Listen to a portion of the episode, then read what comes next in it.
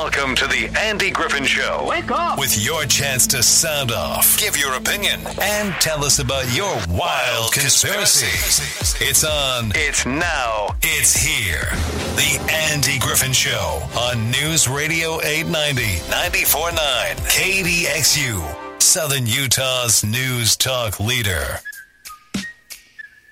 Welcome, everybody. I'm Andy. Thanks for tuning in to the program today, nine minutes after nine o'clock. And uh, it's Washington Schools Day here on the Andy Griffin Show. We've got uh, Steve Dunham, of course, Communications Director for Washington County School District. Steve, uh, award winning Steve Dunham. Oh, I, stop I it. add. Uh, Stop it. so we bow and uh, kind of kneel down. You know, I always get frustrated. The superintendent says anything in a board meeting, it gets out there, and then I have to live with it forever and ever.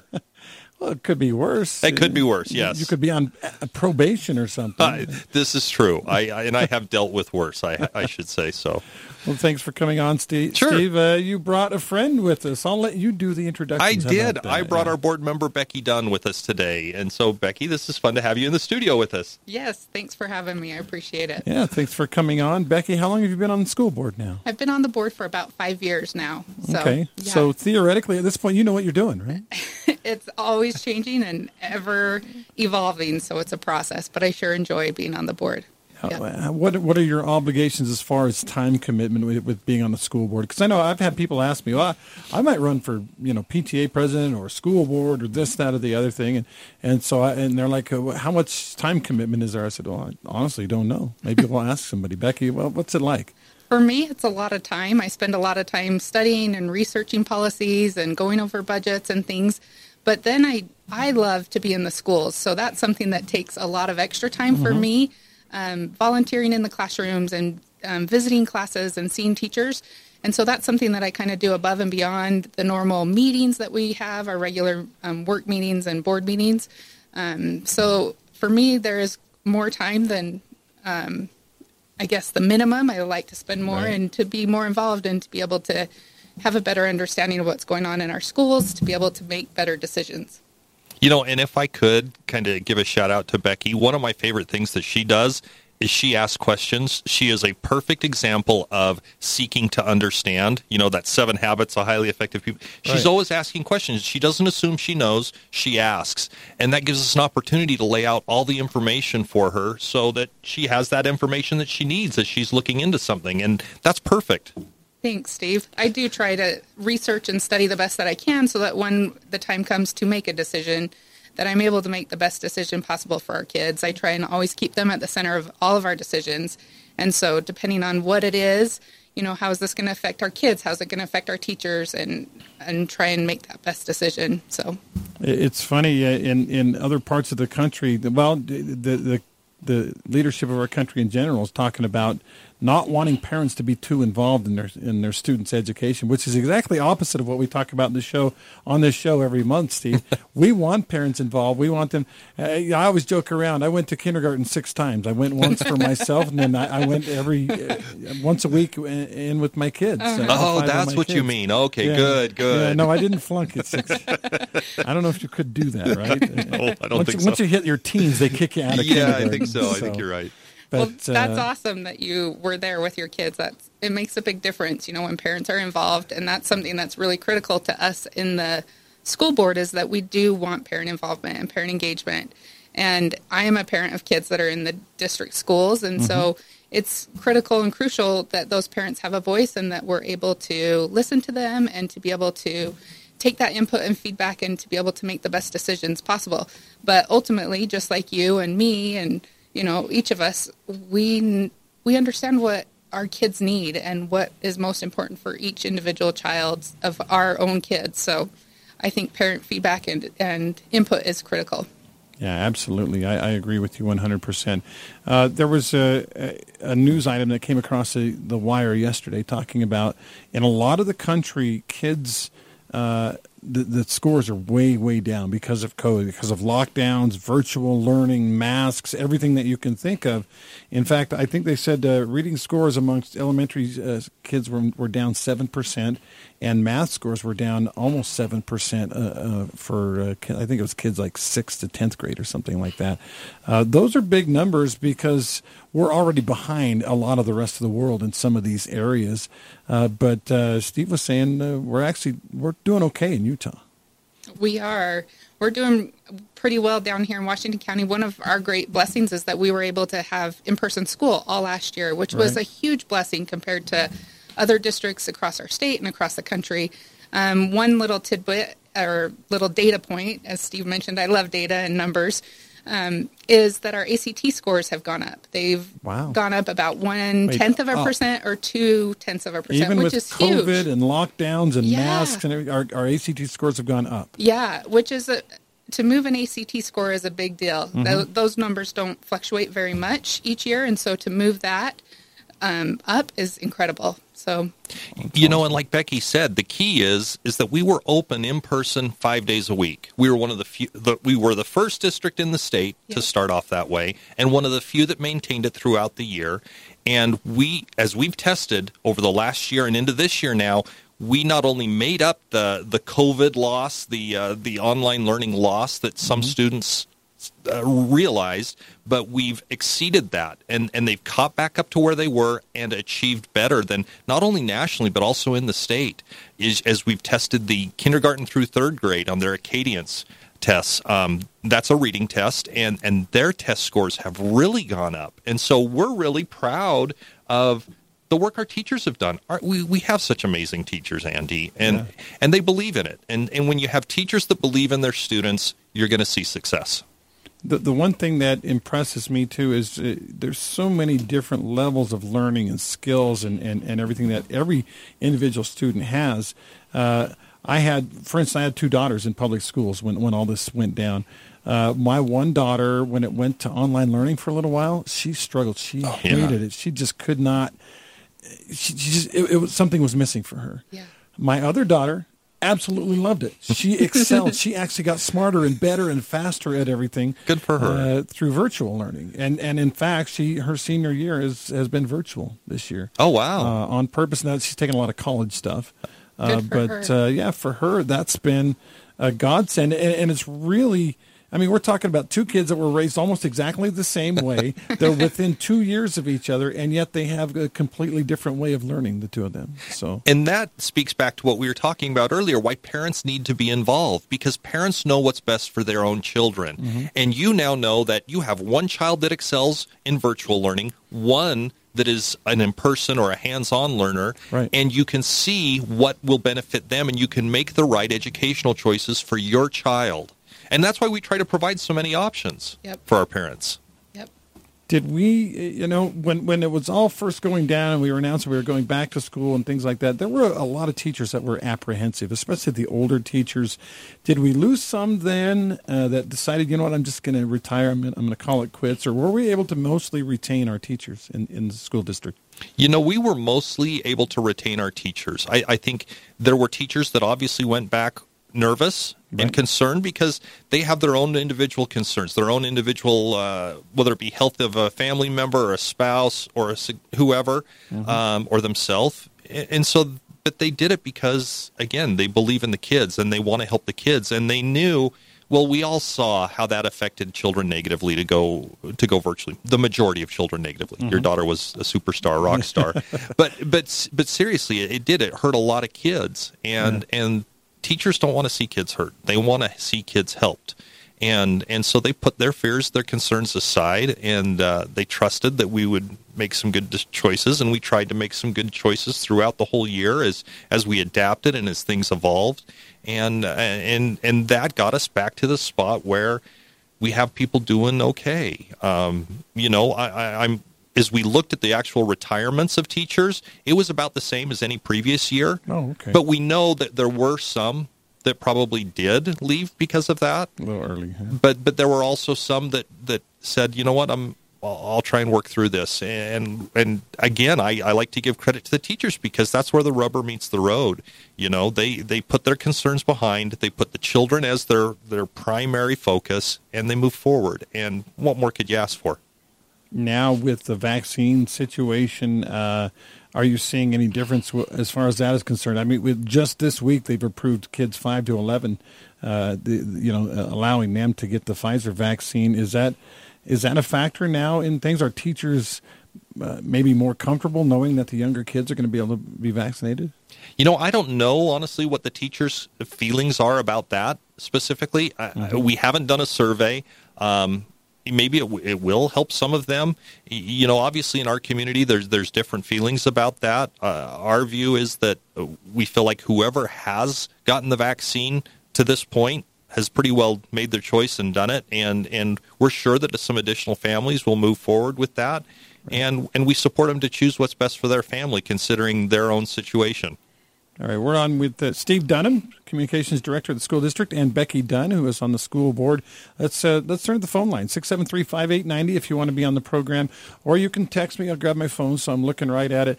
If you want to text me and be a part of this show, it's 435-467-5842. Holding on line one is Seth Stinson. What's up, Seth? Uh, good morning, uh, folks. I was just wondering, watching Terry McAuliffe and uh, telling us maybe the real agenda that uh, um, we can't defy the government and we can't uh, we get arrested if we stand up in a school board meeting and uh, cost him the election. It did.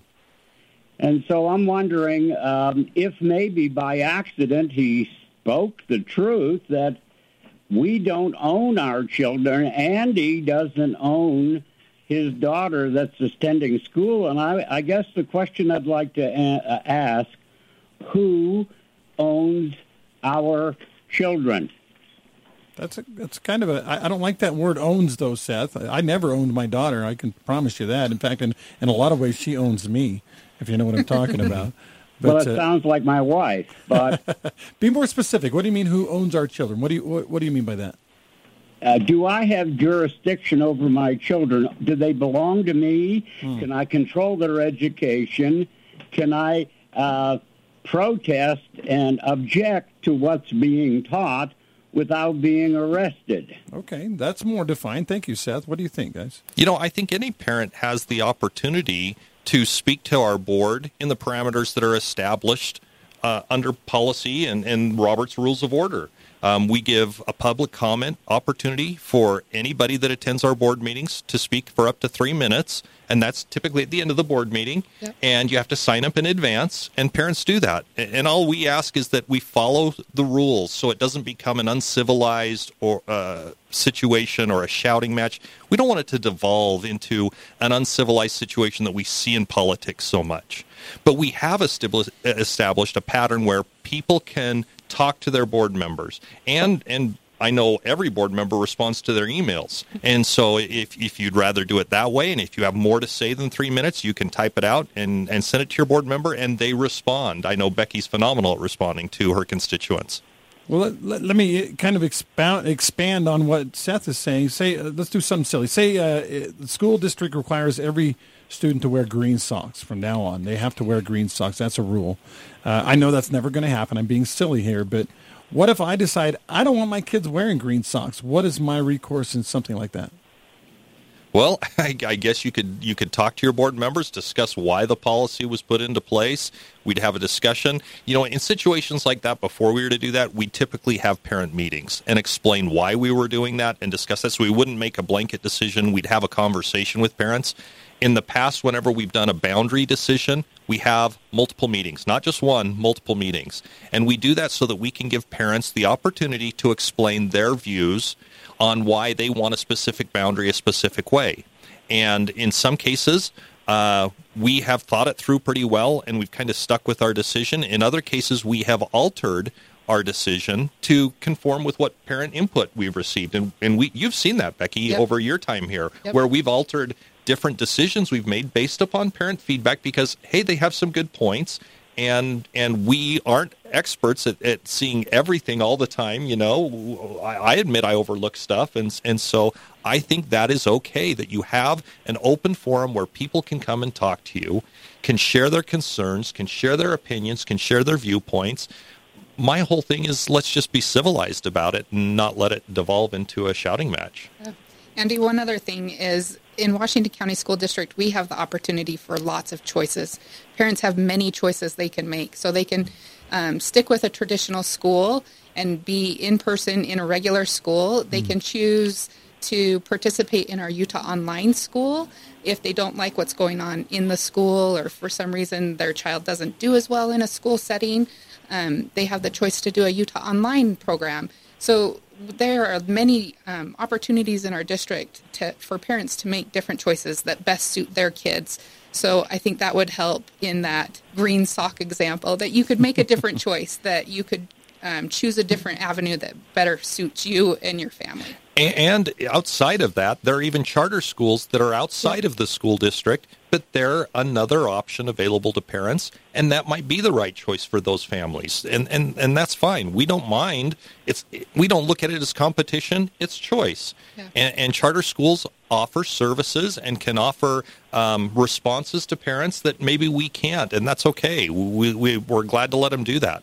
Okay. Answer your question, Seth. Was that kind of where you were leaning? No, not not at all. Not at all. um, um here's the point: is uh, let me ask another question. Okay. Is there a document that is signed every school year or at the beginning of the school that relinquishes the parents' rights? Uh, if you in the in the mind of the state, if you make a child a vegetarian, they'll come take your child away from you. If you refuse medical procedures, the true owners will come and repossess or take their property. Hmm. Hmm. Is that is that true? I, I don't. No, there, take your kid. There's no for... document that's signed. In fact, the the the state legislature, uh, and and I don't remember exactly the year, Seth. So I apologize. I want to say it was about two, 2011 to 2013 um, they passed some additional laws which gave parents more freedom and more mm-hmm. choice, and and and and it was very clearly established that parents have the choice over their child's education. So if they're going to come to the public schools, we have specific curriculum we have to teach by law. We have to teach these standards so that the child can move and progress and go on to the next grade level. And once they are finished with their K through 12, they're prepared to go on to higher ed if they choose or into industry if they choose. We just have those standards that are established that we have to teach, but teachers teach them in different ways. We, we, as long as the standards taught, we're, we're not too particular. If a, if a parent has a specific concern, though, God, they sure can bring it up to us, and we'll we'll address that. All right. Thanks, Seth, for the phone call today. Uh, you know, I, I, remember this case, and gosh, it's been 20 or so years.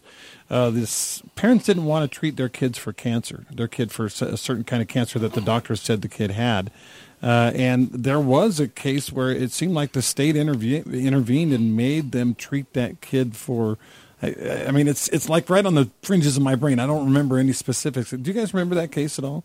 I don't. I'm no. sorry. We Salt Lake somewhere. The flip side is is is that parents have complete control when it comes to public education. Mm-hmm. Um, you know, Utah is a very big parent choice state yes. as far as that goes, and so um, yeah, parent choice is big. You know, the hope is is that parents make a good choice for their children and not just try and keep them home and and not and not do anything.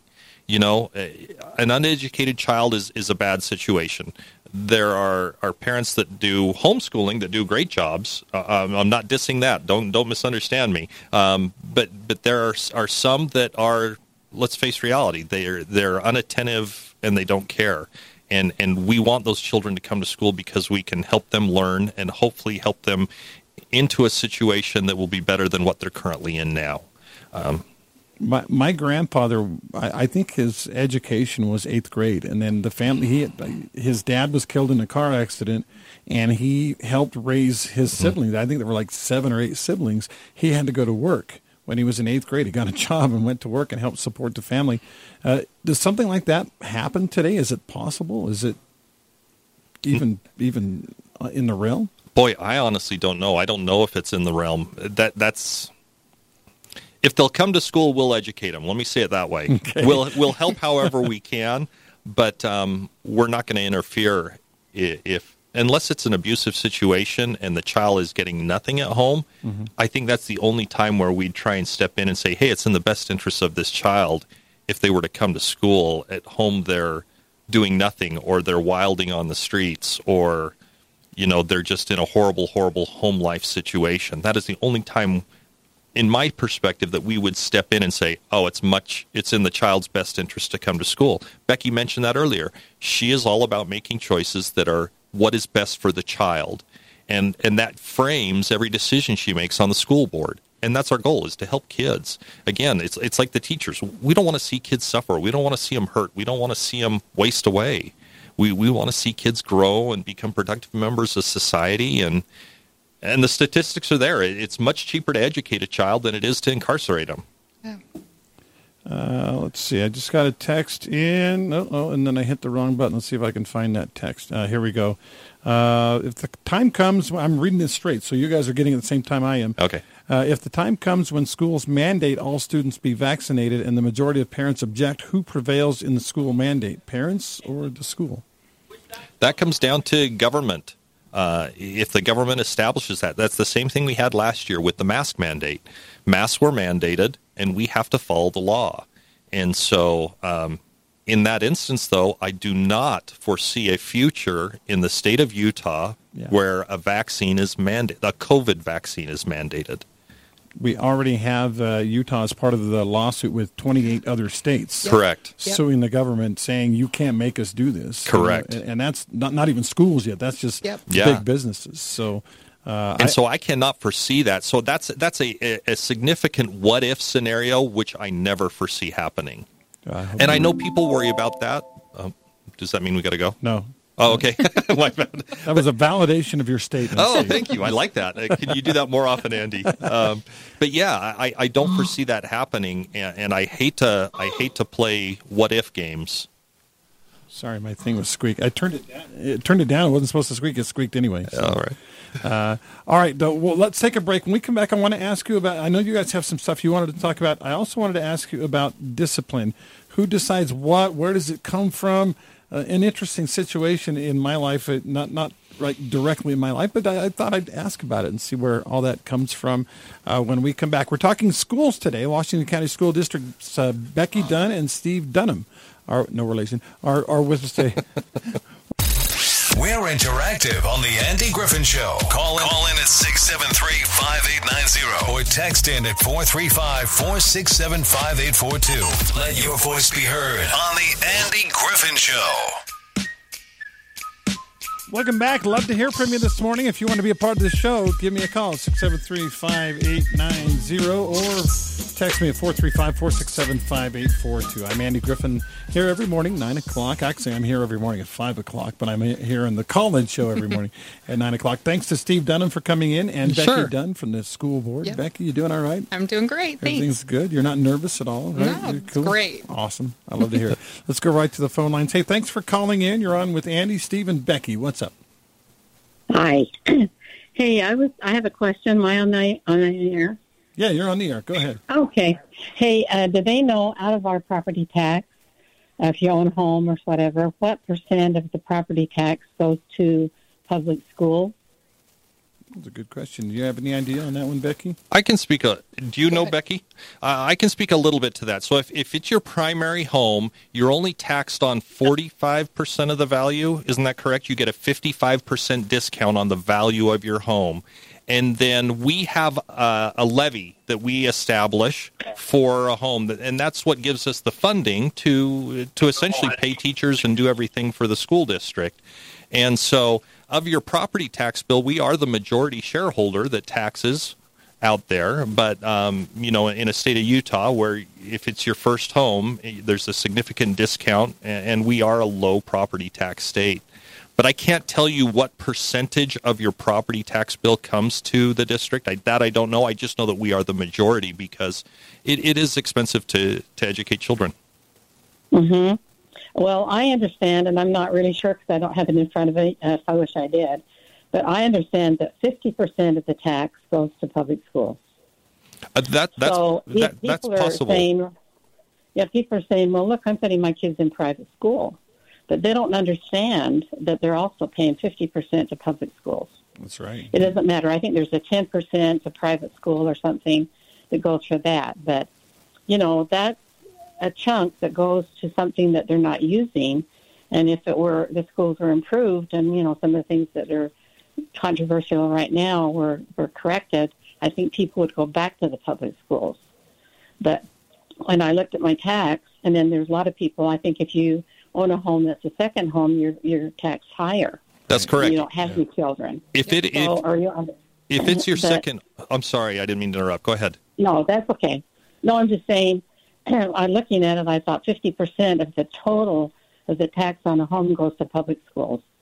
Yeah, I think that's accurate, and, and that right, is yeah. because that's what's needed in the state of Utah to fund public education. And now keep in mind, too, we are the lowest funded state in the nation for, for education. So uh, the example I always give is that um, let's say you pay $2,000 on your home and property taxes here in Utah. On a similar home, because I've looked at this, in Texas, you would pay upwards of $8,000 property tax on your home. And again, a majority of that would go to public education because they fund education at a much higher rate and that's the mechanism for it. And you're correct. If it's a second home, you're you're taxed on hundred percent of the value of your home. You don't get a discount on your second property, and so it is taxed at a much higher rate uh, to fund education. I, I hate doing this, but it's it's one of those. Well, it could always be worse, and it definitely could my aunt and uncle uh, lived in New Jersey for 20 something years, and they could not believe after they left New Jersey because they didn't weren't aware at the time. But after they left, they were like, "I can't believe we were paying that much in property tax." I think New Jersey is the highest yeah, property tax in the money. nation, I, and I yeah. just heard that this last week. Uh, we, we were discussing that, and New Jersey does have the highest property tax of any state in the nation. And by the way, they live in Utah now. So well, win-win there. They, they, had to get out. Yeah, yeah, yeah living sure. like kings here in Utah, huh? So, uh, and she makes a good point. You know, if you choose to pull your kid out of public school and go to private school, you don't get a discount on your taxes. No, you're still paying it, so you're kind of double paying. Well, and, and likewise, you, you, consider this when when uh, when I went to school other people paid for my education as a child, and now I'm paying for other children to be educated as well mm-hmm. as a mm-hmm. property holder. And that's a system that works well for educating a population so that we have a, a, a, a well educated population. Boy, I said that twice. That was really redundant of me. He's from the Department of Redundancy, Redundancy Department. Yeah, there yeah, you go. There you go. So uh, all right, I, I, want to steer the conversation a particular direction for just a couple of minutes, and, and that's discipline of kids. I know you have some policies in place, uh, but obviously every situation is a, a little bit different. Uh, if someone gets in trouble, say with the law, what's a, what's a school policy? Are you stuck with whatever they tell you you have to do? You know, policy really is the framework that guides us as we move forward mm-hmm. with any type of disciplinary scenario for a child. Um, and it depends upon the severity. Um, it depends upon if there's a weapon involved, if there's not, if there's a threat, what kind of threat, mm-hmm. uh, is it reoccurring, has it happened in the past? So all these things play into policy that that add with the framework for how you're going to try and correct the action, because the end goal is not to just punish a child, but correct the action and help them learn from their mistake.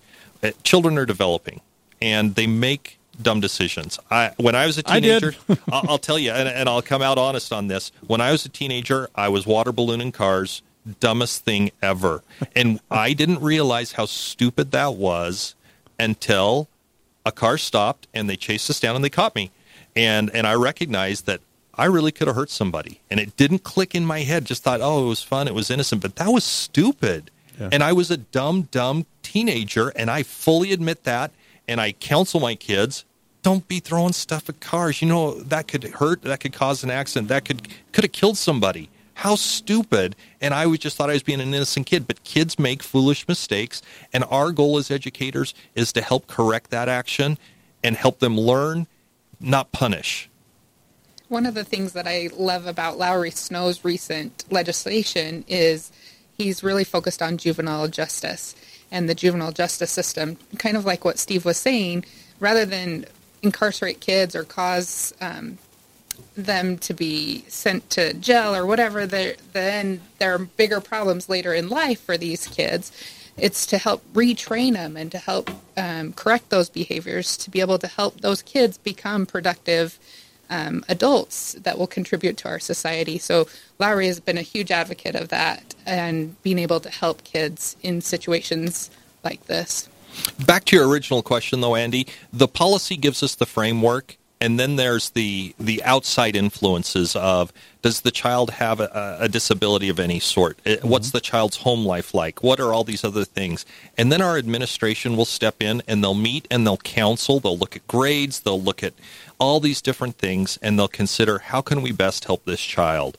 And then at that point is a, a disciplinary action taken if necessary and how severe it is um, all those things are weighted so that we can consider how can we best help this child and help them move forward I, one thing I like about it too is it's got to be. I'm assuming it's a case by case thing because yes. if you have uh, the same kind of problem uh, a seven year old, a seventh grader, and a 17 year old, it's probably going to be treated a little bit differently. Yep. Exactly right. Yep. And, and, and we try to bring that human element in. So that's where it comes back to seek first to understand. You know, we're trying to understand what is happening to this child. What have they been through? What are they dealing with?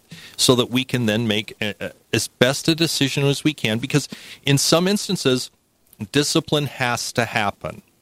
There's no way around that but it's how severe. And and the goal is always we want to help the child. We don't want to hurt them. There was a, a, situation in a football game last week in which a, a kid was shown on videotape do, doing some things that were not uh, very kind uh, during the football game. Uh, that kid, from what I understand, has been suspended for the state championship game. Uh, it's a it's a tough deal something like that happens where it's on the athletic field, do you guys have anything to do with it at the school district? I, first of all, let me say I don't know where you got your information because nobody's supposed to know about what punishments are dealt out. So, so I don't know if that's accurate, okay. um, and it depends on the football field. In semifinal and final games, those are those games fall under the uh, supervision of the Utah High School Activities Association. Right. So they are responsible when it comes to semifinal and final games. Um, uh, I think other football games, other athletic events fall under the purview of the school district hmm. and the and the administration at the schools. Um, and so you, oh, must see, have said man, something I love that. I love that. We need more of those. Um, and, and, that's how it kind of works out. So, uh, with the incident you're talking about, I know it's been reviewed by the Utah High School Activities Association. I know that they've consulted with the officials on the field at the time to mm-hmm. discuss what did happen, what should actions could have or maybe didn't happen. And I, I know that from a district side, I know that we have spoken with administrations of both schools and coaching staff of both schools, and we feel comfortable that that if any action has been taken, we're comfortable with what action has been taken. Okay, I know uh, it's funny because the general audience, you know, those of us that listen to this show, don't maybe don't even know what I'm talking about, or or even care for that matter. But I know in a lot of people's worlds, you know, especially the two teams that we're talking about and the players we're talking about, this is everything to them. This is a, a pretty pretty huge situation. So, um, yeah, you know what? Most of what I've heard, Steve, uh, is is through the grapevine. It may yeah. or may not be completely accurate, but I, uh, hopefully it's it's fairly accurate. And uh, and I, I don't. The, the problem I think is in this world of social media I think everybody that's involved in both programs and really in sports in general is, has seen videotape, has seen it. And and on social media, that's the key. People get on social media and they say things on social media that they would never say in person. Isn't that crazy? Yeah. It is. It, people are so vile and rude on social media. It, they they say stuff that I'm like, holy cow! It, you know, I would never say things like that face to face to a neighbor, to a friend, even to a stranger. I wouldn't be that way. And yet right. we feel like on social media it's our chance to vent mm-hmm. and, and, just unload. No, people, we, we need to learn to keep control. And that's something we need to uh, exemplify for our children so they don't grow up thinking it's okay to behave that way on social media. I, with this incident in particular, I've seen some parents act like bullies on social mm, media, and that's sad. Yeah. But we see it very often. In any incident, you can find the par- people out there on social media that are flat out bullies and they're just rude, uncivil humans. I have a theory when it comes to that. I, you know, we started before Facebook really was mainstream. Uh, we would comment on stories that we would read on news outlets, whether it's on, you know, St. George News Spectrum, the Deseret mm-hmm. News, wherever, and those were you. It would ask you to name yourself, so you wouldn't actually put your own name in there. You would be anonymous, whoever, mm-hmm. and then you could comment on and say something really rude, and nobody would know it was you. And and so we we became emboldened, in my opinion uh, and then all of a sudden we go to Facebook now, and yes, our name is on there, but at this point we're already we've already made a lot of comments that were pretty rude, and now we don't we don't even really care anymore, and that's and that's disappointing and frustrating. Yeah, it's ironic that uh, this term social media has actually made us less social. You're right. You're right about that. All right, we got to get another c- commercial break in. Steve and Becky, hang on if you would Thanks. like to a little bit longer. Sure. Love to have you uh, stay around for. We only have about ten minutes left in the show. Uh, real quick, thank you so much to Joe Shoney. Joe Shoney is a sponsor of this program and has been for oh, several years, long before I was here. Uh, Joe Shoney is a loan consultant, and his specialty is, well, being nice. He's a customer service guy. Uh, so uh, call Joe's team. Uh, the reviews online are phenomenal. First of all, he follows through on his loans. And second of all, he cares about you, the, uh, the, the customer. So check him out, experience.com. Read the reviews. over, I want to say, over 700 reviews and no, almost 600 reviews, and the average score 4.9 out of five stars. That's that's phenomenal. Uh, I wish my reviews were that good for this show. Anyway, give Joe a call today at 435-590-6300. It's NMLS 121041. Be right back. Final segment on the Andy Griffin Show. If you want to get your opinion in, it's now or never 673 5890. That's the 435 area code.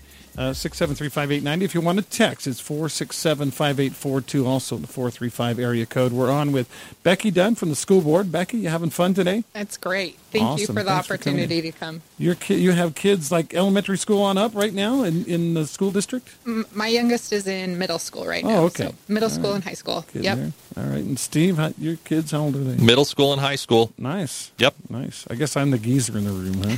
well, I think you and I are kind of running the same race here, Andy. I just started later. Yeah, good point. I I think we had our. I was 23 when we had our first kids. So. Uh, and I was 29. Oh, you did start later than me. Yep. Okay. Well, thanks for being on the show, folks. Appreciate it. We're getting a little. You hear that little interference there? I'm not sure what that is. Let's see. I'm going to turn Steve down for it's a second. It's me. It's me. Yeah, me. It's, it's you. You were, getting, you were getting all the confirmation tones, but now you're getting the fuzz. It, it, should I so. touch a wire or no or?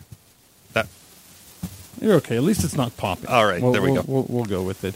Uh, again, if you want to be a part of the show, uh, six seven three five eight nine zero. I got a text, but I don't quite understand it. Maybe you can be more specific on this text. They talk about. Uh, I'm going to summarize uh, the school board deferring basic body autonomy to the government and the health department. I'm not sure exactly what that. You guys picking up on that, or I don't, I don't get. You it. know, the only thing I can surmise from that is that as a government agency, we have higher government agencies than us that we have to defer to. We we have to follow, and, and if there's a mandate or law uh, that's established, we have to follow those.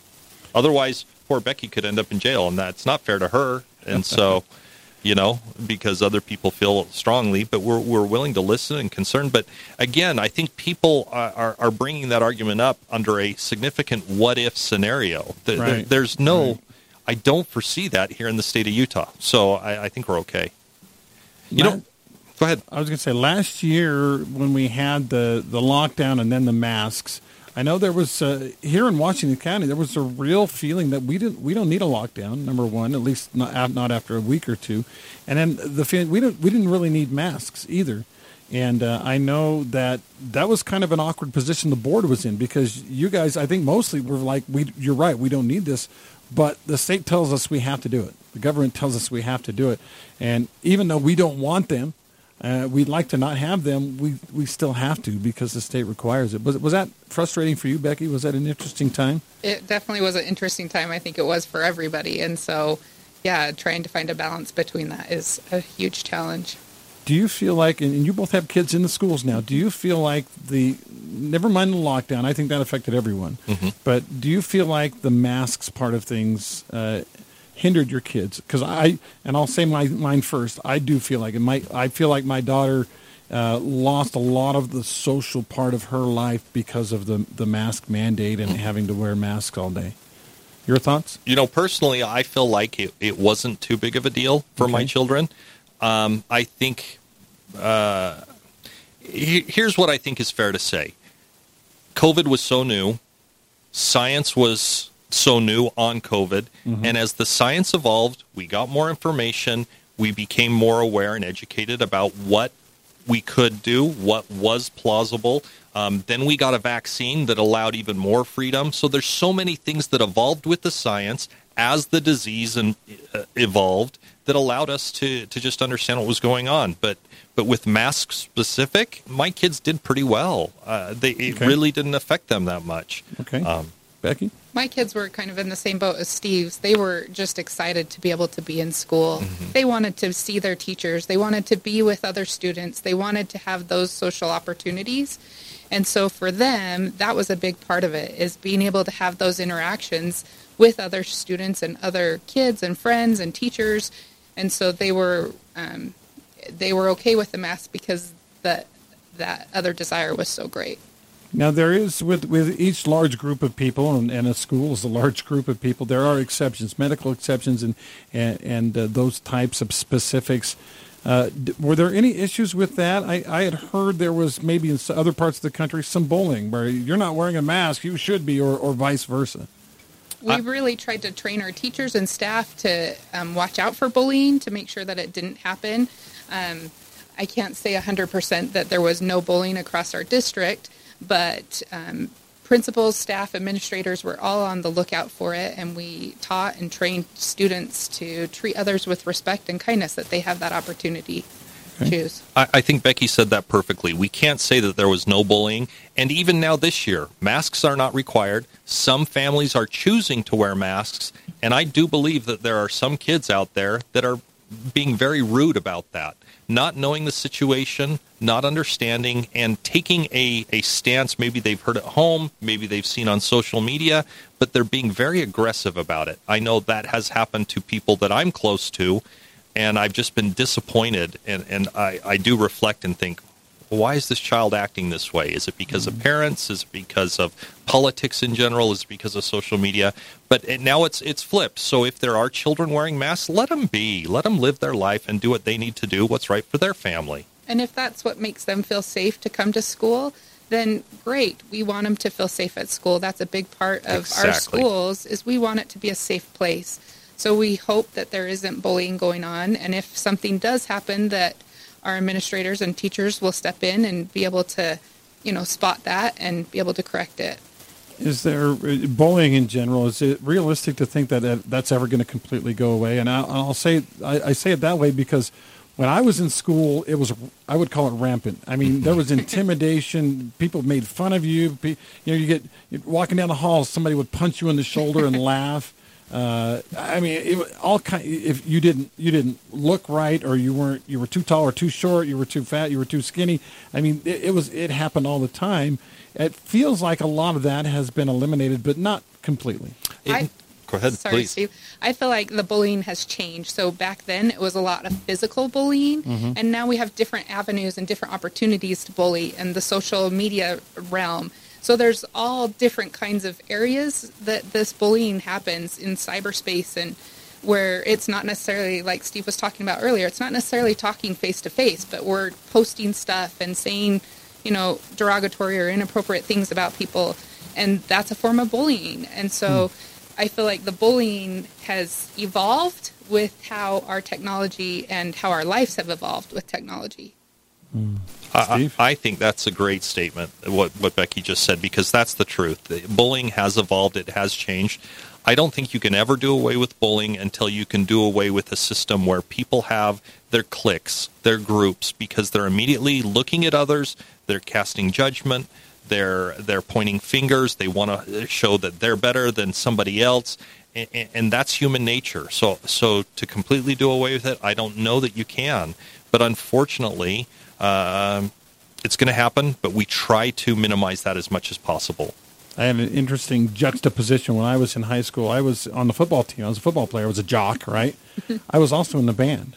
And traditionally in my school, the jocks picked on the band kids. Yeah. You know, and so I, I a lot, a lot of my friends were like, I don't even know what to do with you, man. I, I want to pick on you, but you're, you know, six four and 260 pounds, and I can't. And anyway, uh, well, we've run out of time. You guys, fantastic job today. Thank you so much for Thank coming you. on the program. In fact, Steve will be back hosting my show in a couple of weeks, too. I'm looking forward So to it, Andy. That'll be a lot of fun. Becky, thanks again for coming in today. Thank you so much. It's been the Andy Griffin Show on KDXU. We're here every day, 9 a.m. Be back tomorrow. Let's see. Oh, Mayor Chris Hart Ivins is with me tomorrow.